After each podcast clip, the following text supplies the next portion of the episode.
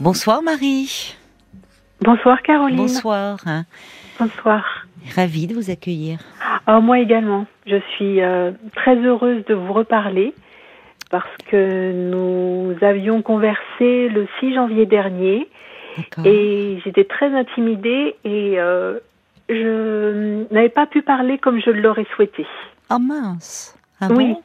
ah bah alors. Euh, bah, vous faites bien de me rappeler. De, et qu'est-ce que vous n'aviez pas pu dire du fait de. Ben, écoutez, de, cela.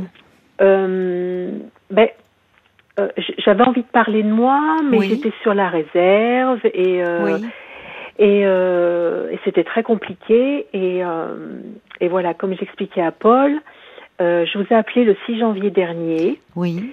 Et on a raccroché aux environs de 23h20 et le lendemain matin, j'ai appris que je perdais un quatrième frère qui oh était décédé d'une crise cardiaque pendant son sommeil. Oui. Donc euh, voilà. Très brutalement donc. Très brutalement, oui. Et c'est le quatrième frère. Quatrième frère. Oui. Nous étions sept et nous ne sommes plus que que trois. Oui. Voilà. Et euh, et euh, c'est vrai que je n'avais pas comment dire. Euh, je n'avais pas dit à ma maman que j'allais vous appeler. C'est elle qui, qui m'avait dit ça serait bien que tu appelles Caroline pour lui parler de toi de, de ta vie. J'ai dit, ben non, maman, euh, non, quand même, voilà. Et puis, Parce qu'elle écoute l'émission et elle se faisait du souci pour vous, alors Voilà, exactement. Et c'était une fidèle auditrice de RTL. Oui. Voilà, ça faisait des années, des années, des années qu'elle écoutait RTL. Mais vous en parlez au passé? Oui, parce que ma maman est décédée le 3 septembre dernier. Ah. Je suis désolée pour vous. Oui, donc vous avez perdu votre frère et votre maman euh, oui, à quelques mois euh, oui, d'intervalle. Voilà. Et donc, euh, le 6 janvier, quand je me suis rendue auprès de ma maman après le décès de mon frère, donc j'habite à 200 km de chez elle, j'habite mmh. à 200 km de chez elle, elle, elle m'a dit, c'est toi qui as parlé à Caroline hier soir? Ben, J'ai dit oui, maman, c'est moi. Elle me dit, je m'en doutais, j'ai reconnu ta voix. Et pourtant, je n'avais pas donné mon vrai prénom. J'avais donné mon deuxième prénom qui est Marie. Ce, qui, ce euh, qui, entre nous, peut-être, n'a pas facilité les choses aussi pour vous raconter. Parce que euh, vous me dites que vous vouliez euh, parler de vous, oui. donc assez intimement, comme on le fait dans cette émission. Voilà.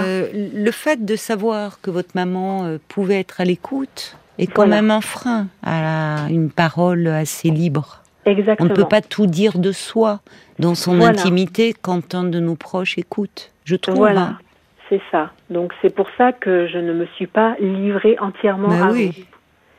Mais est-ce que vous avez pu en parler, euh, peut-être songer à, une démarche, euh, si vous éprouviez le besoin de parler, votre maman, euh, vous, vous vous confiez à elle pour qu'elle vous dise de m'appeler, enfin qu'elle vous suggère de m'appeler?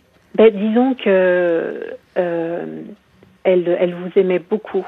Elle vous aimait beaucoup. Et euh, avant de. Enfin voilà, j'ai, j'ai des soucis sentimentaux. Et euh, c'est vrai qu'elle m'avait dit Tu me fais la promesse de rappeler Caroline. Ben, j'ai dit Écoute, maman, je ne sais pas. Je dis C'est vrai que c'est pas évident, voilà, de. De, de, se confier, de se dévoiler, ça n'est pas évident. Donc, euh, elle m'a dit, mais promets-moi de le faire. Et donc, comme elle est décédée, ben, je, voilà, j'ai dit. Euh, c'est une promesse faite à votre maman. Voilà. Hmm. Voilà. Donc, euh, c'est vrai que c'était une personne qui était euh, très digne, très courageuse, qui a toujours été très forte dans, dans sa vie après avoir perdu son mari et ses quatre fils. Oh là là, la pauvre, oui. Donc euh, voilà, mais euh, c'est vrai qu'elle était, euh, elle était lasse de la vie et, et voilà, elle est partie d'une crise cardiaque le 3 septembre dernier. Elle avait quel âge, votre maman? Elle venait d'avoir 90 ans. Oui. Vous la sentiez très fatiguée, oui, et puis oui. et puis perdre quatre enfants. Voilà, elle était, elle était lasse, elle était usée par, euh, par toutes ces épreuves. Oui, oui, oui. Voilà.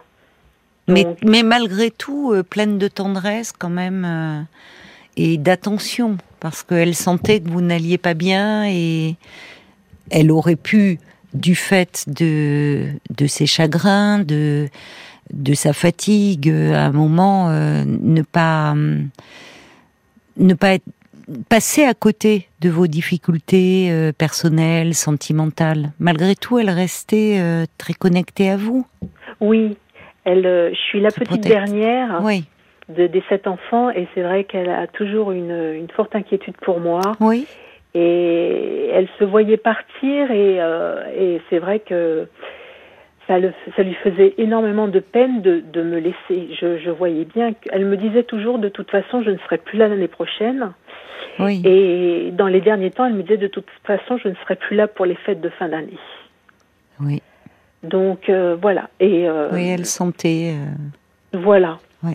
Donc j'ai. Et qu'est-ce que vous lui disiez quand finalement parce que elle avait ce souci de vous, comme si elle avait peur pour vous oui. une fois qu'elle ne serait plus là?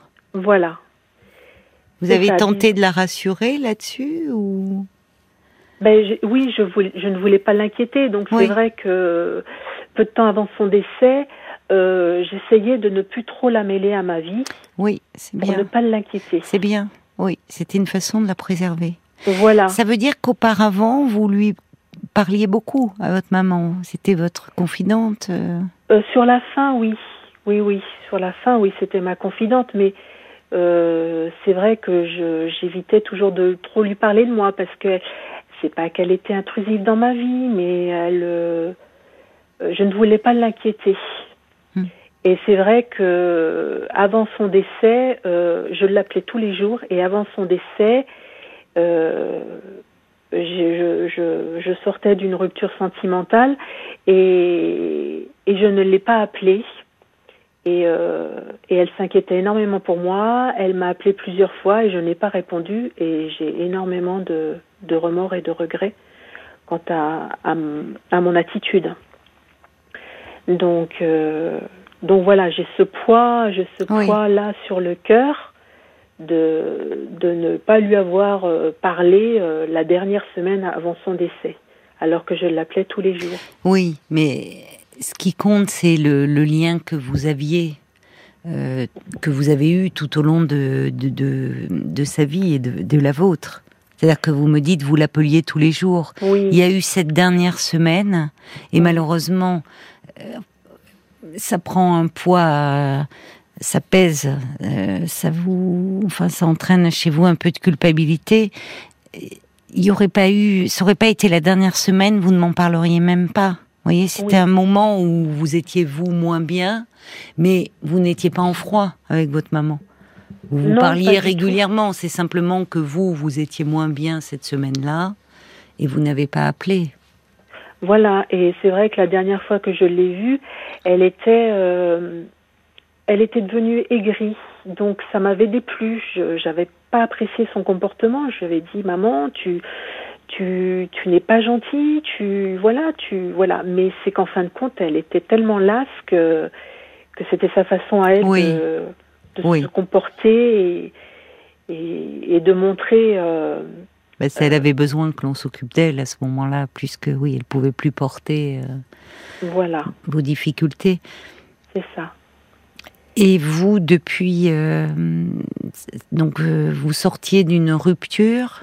Vous m'avez Oui. dit donc en septembre vous n'étiez pas bien, c'est ça, euh, ce qui fait que vous ne l'avez pas appelé. Voilà, c'est Vous ça. étiez depuis longtemps avec cet homme? Non, alors euh, non, non, j'étais avec cet homme depuis le mois de mai, Hmm. mais euh, c'était une personne qui était toxique, qui me rabaissait euh, sans cesse, qui qui voulait que je me dévoue corps et âme, au corps et âme pour lui. voilà, que je, je, je viens vivre avec lui, que je que je sois un peu sa, sa boniche, ménage, euh, course, euh, reprendre le travail, car euh, je suis en invalidité. Donc, euh, je ne travaille plus depuis, depuis quelques années déjà. Pourquoi? Qu'est-ce qui s'est passé? Qu'est-ce qui s'est passé? Euh, bah, Disons que j'ai eu une vie euh, compliquée dans mon enfance, dans mon adolescence. Et, euh, et euh, j'ai eu un divorce très difficile. Et après ce divorce, je n'ai pas pu reprendre le travail, donc j'étais en arrêt maladie. Et la sécurité sociale m'a mise en invalidité suite à cet arrêt de travail qui a été de trois années. D'accord. Voilà.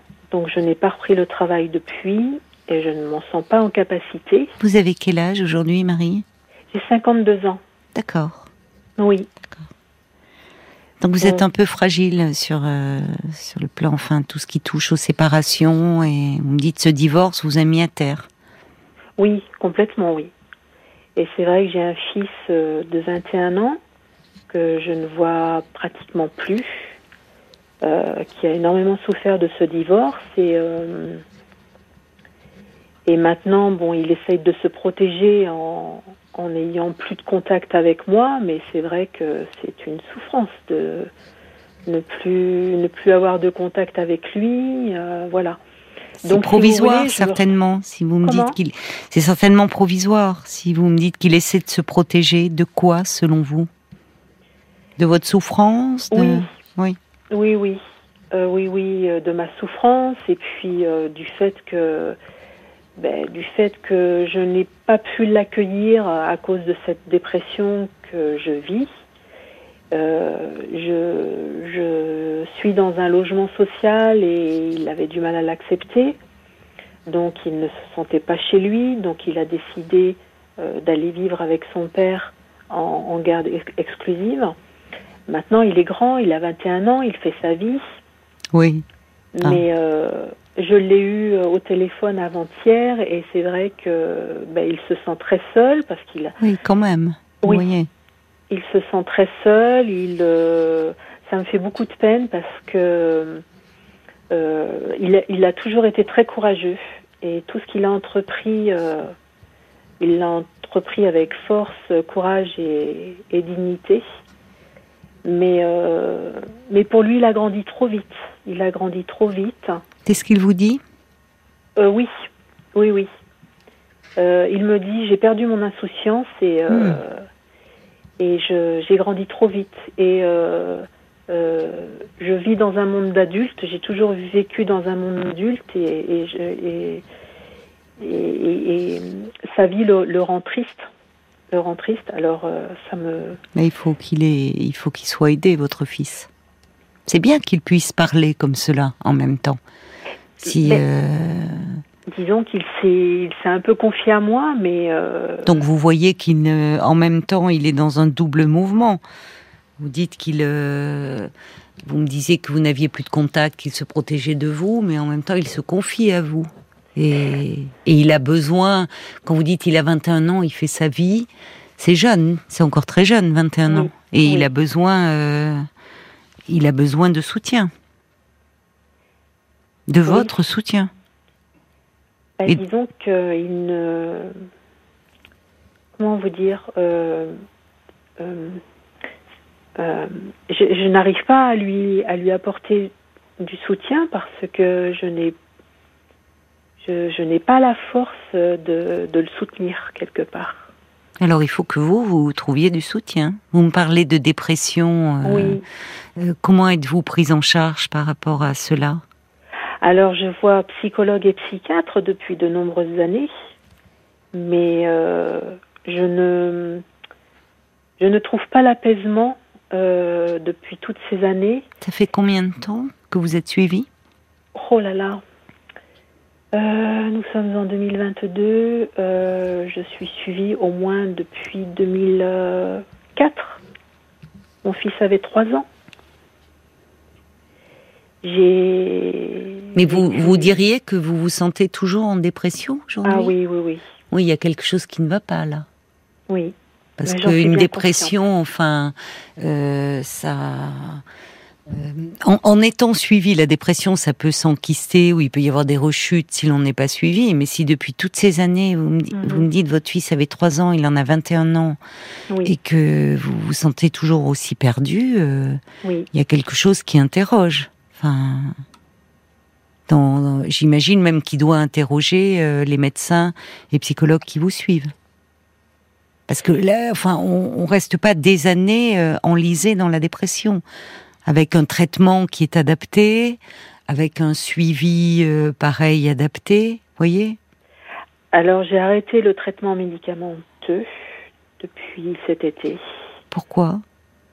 Parce que je ne ressentais euh, aucune amélioration en les prenant. Oui, mais vous avez raison. C'est-à-dire qu'il ne s'agit pas non plus de prendre un traitement euh, pendant 20 ans. si, enfin, normalement, c'est c'est en situation de crise. Mais vous avez revu votre psychiatre pour lui en oui, parler? Oui, je le vois régulièrement, mais disons que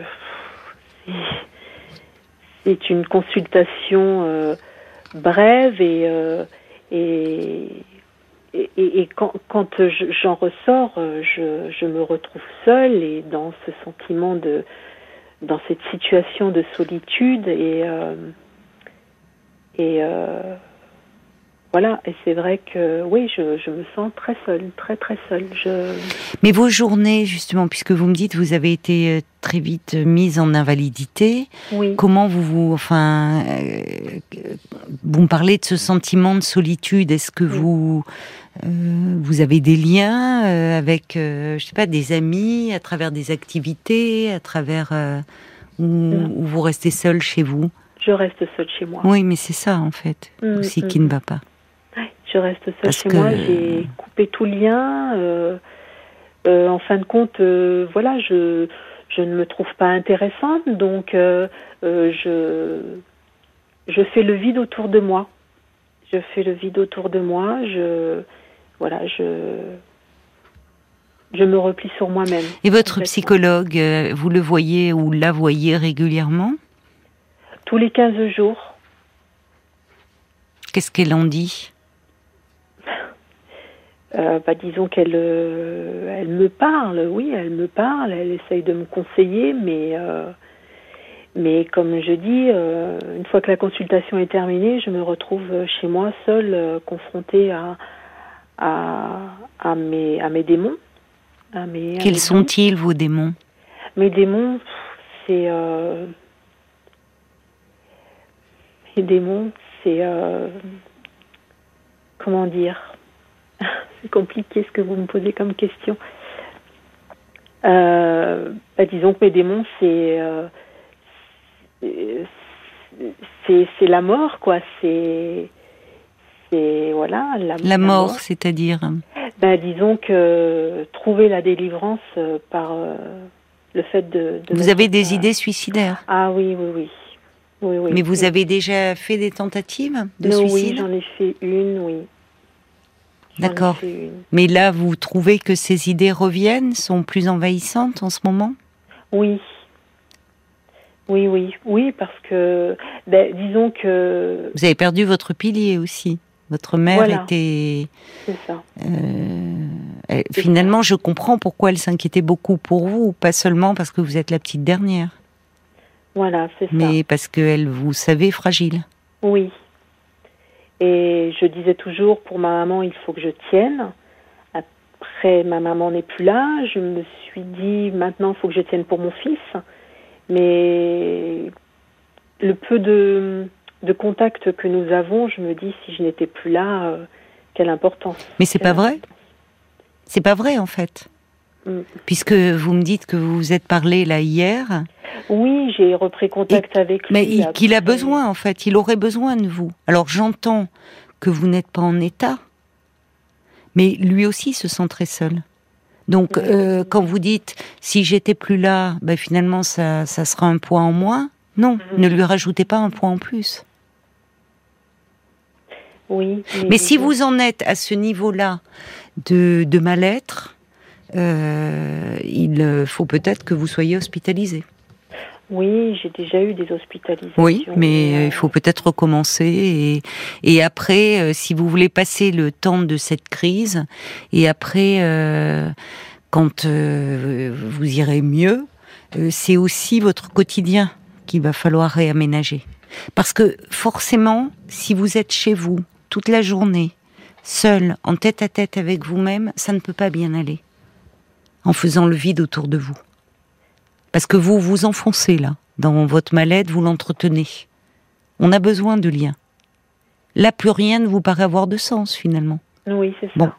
Mais oui, mais parce que c'est pas une vie, c'est pas une vie à 52 ans de euh, d'être euh, enfermé chez soi et enfin c'est pas comme si vous étiez euh, avec un, handicap qui vous empêche de sortir. Alors la dépression peut devenir quand elle se chronicise un véritable handicap puisqu'on cette difficulté à aller vers les autres. Mais tant que l'on n'a pas tout essayé, faut pas se décourager. Or là, il y a un problème là. Il y a un problème parce que c'est au moment, euh, au fond, où vous avez encore besoin de soutien, où vous êtes privé, où vous êtes en deuil, que déjà l'accompagnement devrait être un peu renforcé. Et puis, quitte à revoir le traitement, je suis d'accord avec vous, si vous avez le sentiment que ça ne faisait plus rien et que malgré cela, euh, vous aviez le sentiment de vous enfoncer, bah, il faut il faut revoir et, et, appeler votre psychiatre et dire là je traverse une phase vraiment très difficile et l'hospitalisation peut être une façon de, de revoir un peu tout ça et la prise en charge parce que continuer comme ça en n'ayant aucun retour et aucun bénéfice c'est désespérant et démoralisant. Oui. Mais j'ai déjà fait l'expérience euh, d'hospitalisation. J'en ai eu trois. Euh, et, oui, on est pris en charge le temps de l'hospitalisation, mais après, quand on rentre chez soi, euh, on, est à nouveau livré à, soi-même. Et, oui, mais justement, le problème, il est là, euh, Marie. C'est-à-dire qu'effectivement, il ne s'agit pas de que vous soyez toute votre vie hospitalisée même les gens qui sont dans des pathologies psychiatriques, il n'y a plus d'hospitalisation à vie comme on avait euh, auparavant. Parce qu'il y a aujourd'hui des traitements qui soulagent, qui calment les délires, qui font que les personnes peuvent retourner dans la vie. Donc, qui plus est avec la dépression. Or, c'est comme si, face à la vie, vous étiez complètement démunis et que vous, vous, vous, ne savez pas quoi faire, vous, vous êtes en suspens, en attente. Euh. Alors, euh, c'est là où ça, ça interroge, peut-être pas pour le moment, mais quand vous irez mieux. Qu'est-ce qui fait que vous vous êtes si démunis? Vous me parlez d'une enfance, d'une adolescence compliquée. Qu'est-ce qui, dans quoi êtes-vous enlisé? Qui fait que vous restez comme une enfant finalement, qui aurait besoin d'une prise en charge autour d'elle constamment. Qu'est-ce que c'est que cet état-là? Ben, Disons que on m'a toujours considérée comme une enfant et encore maintenant, euh, euh, voyez, avec euh, euh, le décès de ma maman, mon frère aîné est, est, aux abonnés absents et donc nous réglons avec ma sœur toutes les démarches administratives et tout ce qui va s'en suivre, la succession, le déménagement, la vente de la maison. Et, Vous arrivez à faire face à ça?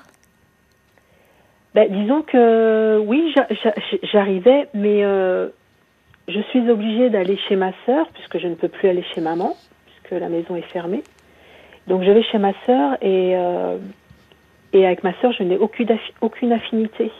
D'accord. Donc je, je, je, je, ne suis pas bien avec elle. Mais pourquoi vous êtes obligée d'aller chez elle? Pour dormir, vous voulez dire? Oui, voilà. Mais pourquoi la maison de votre mère est fermée? Ben, disons que euh, nous avons des, dans la famille des personnes euh, malveillantes et, vicieuses qui, euh, qui seraient capables de dire que l'on a pris des choses chez maman et, et que l'on s'est servi et voilà mal attentionné quoi. Donc mais c'est le notaire a décidé que vous n'auriez pas accès à la maison? Voilà, c'est ça. Donc, vous êtes euh, une famille très désunie en fait. Il y a déjà même avant le décès de votre mère. Exactement. Qu'est-ce qui pourrait, parce que euh, vous avez certainement une idée, vous savez de quoi vous souffrez. Qu'est-ce qui se passe? Je vous pose cette question assez directement parce que vous me dites qu'il y a des années de prise en charge derrière vous. C'est pas comme si vous étiez tombé dans la dépression là et que vous soyez englouti sans comprendre, ça peut arriver. Là, depuis tout ce temps, qu'est-ce qui se passe? Vous savez au fond de vous bah, Disons que j'ai toujours eu l'impression de ne pas être considérée. Euh, ou, mal considérée. Au sein de votre famille? Oui, et puis quand j'étais mariée, au sein de ma, de ma belle famille. voilà, j'étais, j'étais un problème, j'étais, j'étais le loup dans la bergerie. Le loup, pas l'agneau. Le loup, oui, le loup dans la bergerie. C'est intéressant. oui. Le loup, il attaque. Ben, ben non, pourtant, non, non. J'étais euh, le loup dans la bergerie, la personne qui venait perturber la, la quiétude de, de, la belle famille, parce que j'avais euh, un, beau-frère euh, qui était marié à, donc à une personne qui ne supportait pas ma présence, qui était jalouse de moi, et qui a dit à son mari si tu regardes encore une fois cette personne, je divorce. Et donc, euh, si vous voulez, ça a semé la, la, zizanie dans la famille. Et puis, mon ex-belle-mère ne supportait pas que je lui prenne son fils. Donc, en fin de compte, euh, je n'avais pas ma place dans cette famille. Il y a combien de temps que vous êtes divorcée? 11 ans. D'accord. 11 ans que Et vous êtes toujours blessée par cela? Ah oui, oui, oui. Oui, mais la blessure, elle est plus profonde. Elle est venue, ça, ce qui s'est passé dans votre belle famille, a réactivé autre chose. Vous savez, il y a un moment, pour aller mieux, je veux dire quelque chose qui peut vous paraître dur, il faut désirer aller mieux. Oui. Il faut le désirer, parce qu'il faut s'y accrocher. Oui.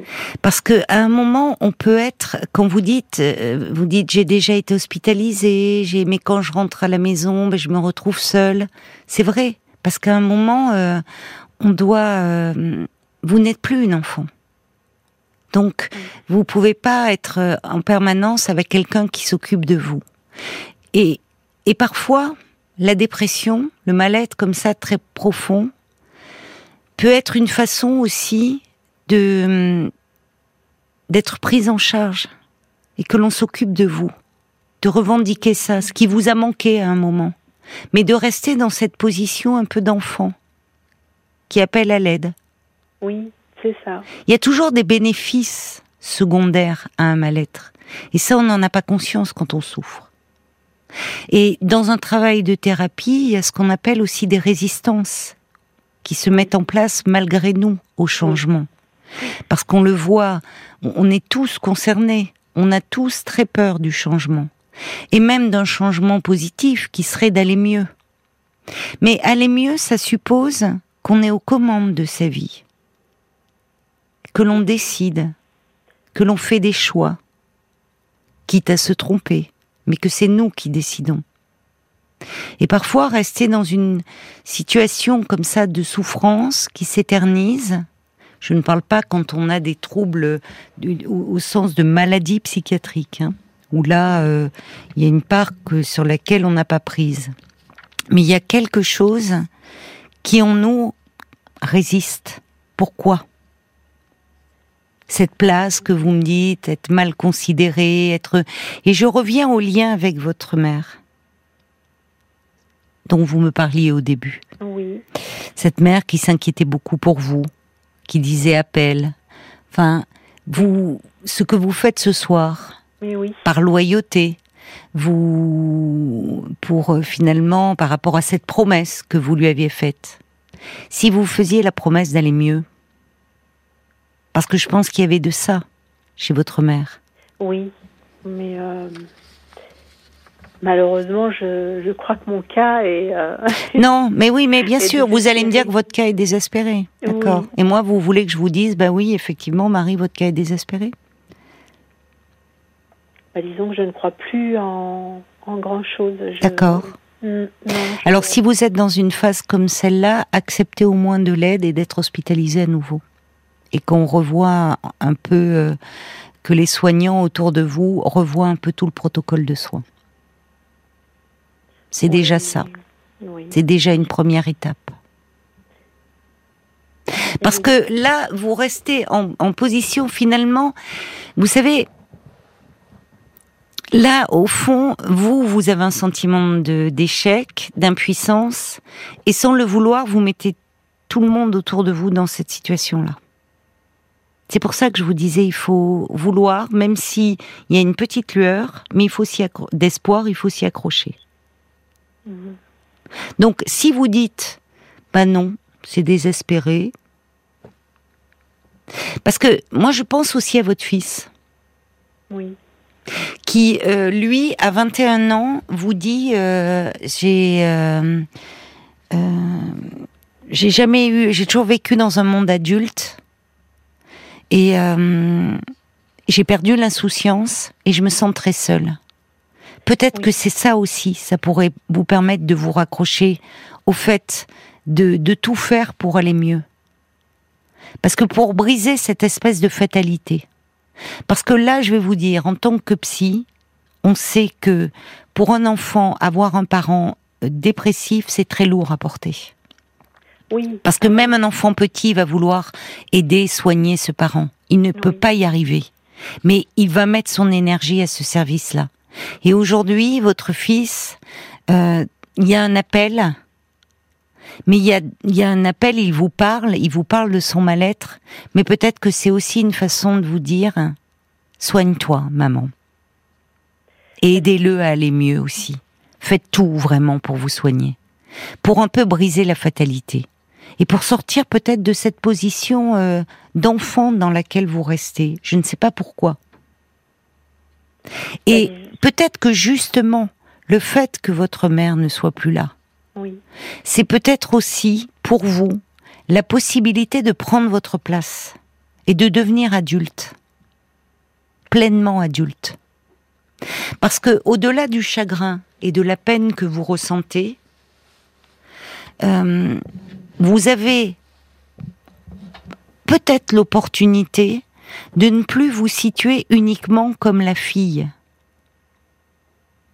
Oui, je vois ce que vous voulez dire c'est vrai que que je, je voulais être euh, libérée de de de, le fait d'être euh, euh, la petite fille de ma maman, de voilà, de son emprise et je, je voulais être libérée et j'ai dit quand maman va partir, je vais me prendre en main, je je hmm. voilà, je, je n'aurai plus cette attache et et je serai obligée de ben, de oui, de grandir. De grandir. De grandir. Il y a des, des, des personnes, plus qu'on ne le croit, des hommes et des femmes, qui au moment du décès euh, d'un parent euh, s'autorisent à, à devenir eux-mêmes, à être ce qu'ils sont profondément.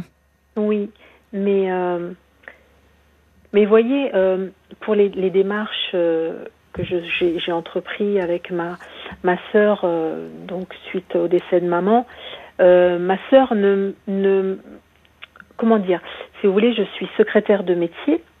Et euh, pour les courriers à faire, les mails, les appels téléphoniques, ma sœur me disait de toute façon, on ne dirait pas que tu es, que es secrétaire parce que tu ne hum. sais pas faire. D'accord. Oui. Donc j'ai toujours été rabaissée. Oui, mais justement, il y a une vie en dehors de la famille, Marie. Oui. Il y a une vie en dehors de la famille. Mais oui. Mais malheureusement, je suis encore attachée à cette famille. Mais peut-être trop. La succession de ma maman. oui, euh, enfin. Alors là, plus ou moins. Plus ou moins, parce que vous savez, des liens, on peut s'en mettre, euh, on peut toujours trouver mille et une raisons. Oui, cette succession vous ramène évidemment à votre famille, euh, à tous ces liens, à cette place que vous avez eu du mal à trouver. Mais moi, je ne peux pas vous aider sur le plan de la succession parce que c'est pas mon métier. Mais sur le plan des liens qui vous entravent et, qui qui ressurgissent avec encore plus d'acuité au moment des successions, ça, euh, je connais. Donc, ça peut être l'occasion de revisiter à nouveau votre histoire. Et de faire quelque chose finalement de, de, de, cette perte. Pour peut-être enfin prendre un peu de distance par rapport à votre famille et exister en dehors de cette image que l'on vous a collée dans le dos et que vous continuez à vous coller aujourd'hui en vous disant je ne suis pas intéressante, euh, non, je ne vois pas pourquoi, enfin quelle est ma place. Bon, finalement image que vous entretenez. Donc peut-être que à un moment, euh, la même énergie que vous mettez à vous autodétruire, à vous auto-saboter en tout cas, parce qu'il en faut de l'énergie hein, pour ça. Ça a l'air de rien, mais il en faut.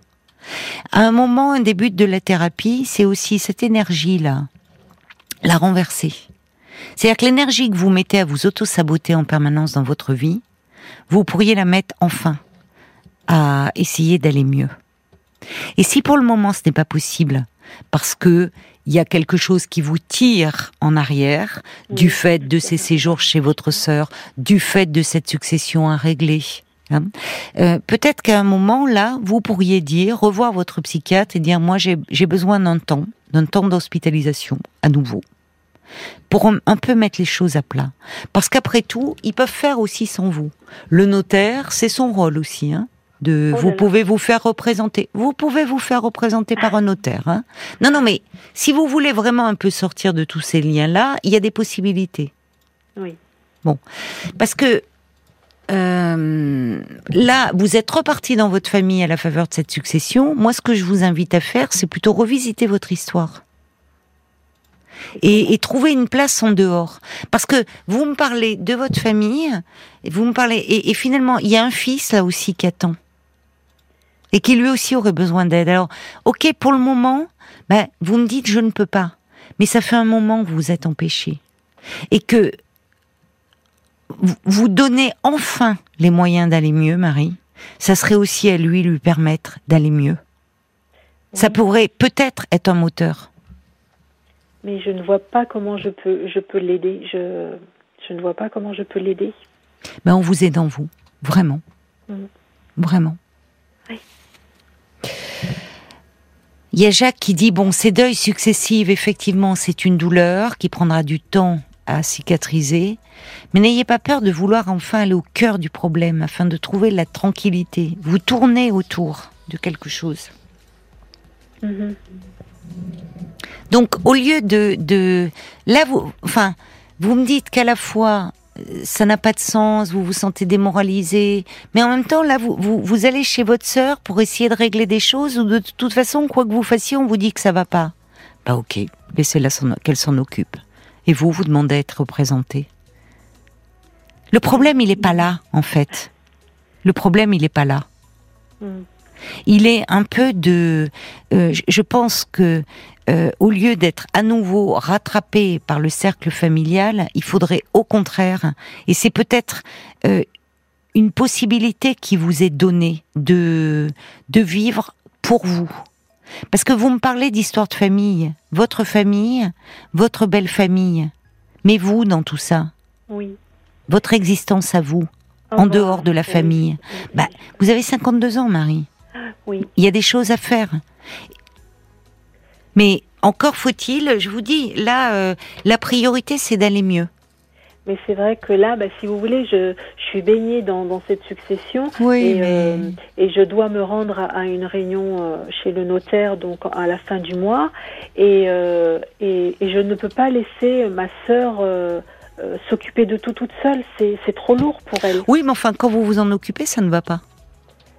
Donc, euh, vous voyez, finalement, euh, quoi que vous fassiez, c'est une façon de vous remettre hein, à nouveau dans le dans le cercle familial. Et visiblement, ça ne vous fait pas du bien, puisque ah vous me dites vous vous êtes jamais senti considéré.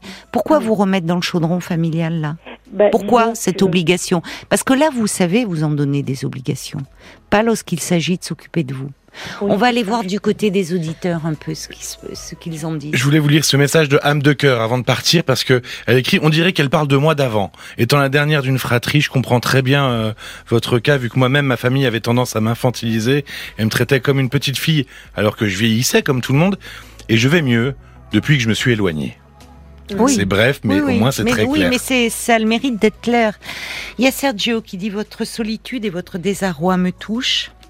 Ne vous laissez pas couler. Euh, appréciez aussi des choses simples et puis peut-être accepter de vous soigner et s'il y a des idées qui vous traversent l'esprit, c'est curieux parce qu'à la fois vous me dites qu'il y a des idées de mort, des idées suicidaires et puis à la fois vous me dites ah mais la semaine prochaine j'ai un rendez-vous important, ma sœur ne peut pas se passer de moi. Oui. Euh, non, euh, la, la, priorité c'est vous. Donc qu'est-ce que vous allez vous remettre dans cette histoire? Cette histoire revisitez-la mais avec des soutiens et revisitez-la sur un plan psychologique plutôt que notarial. Laissez euh, les personnes euh, s'en occuper. Encore une fois, vous pouvez être représenté.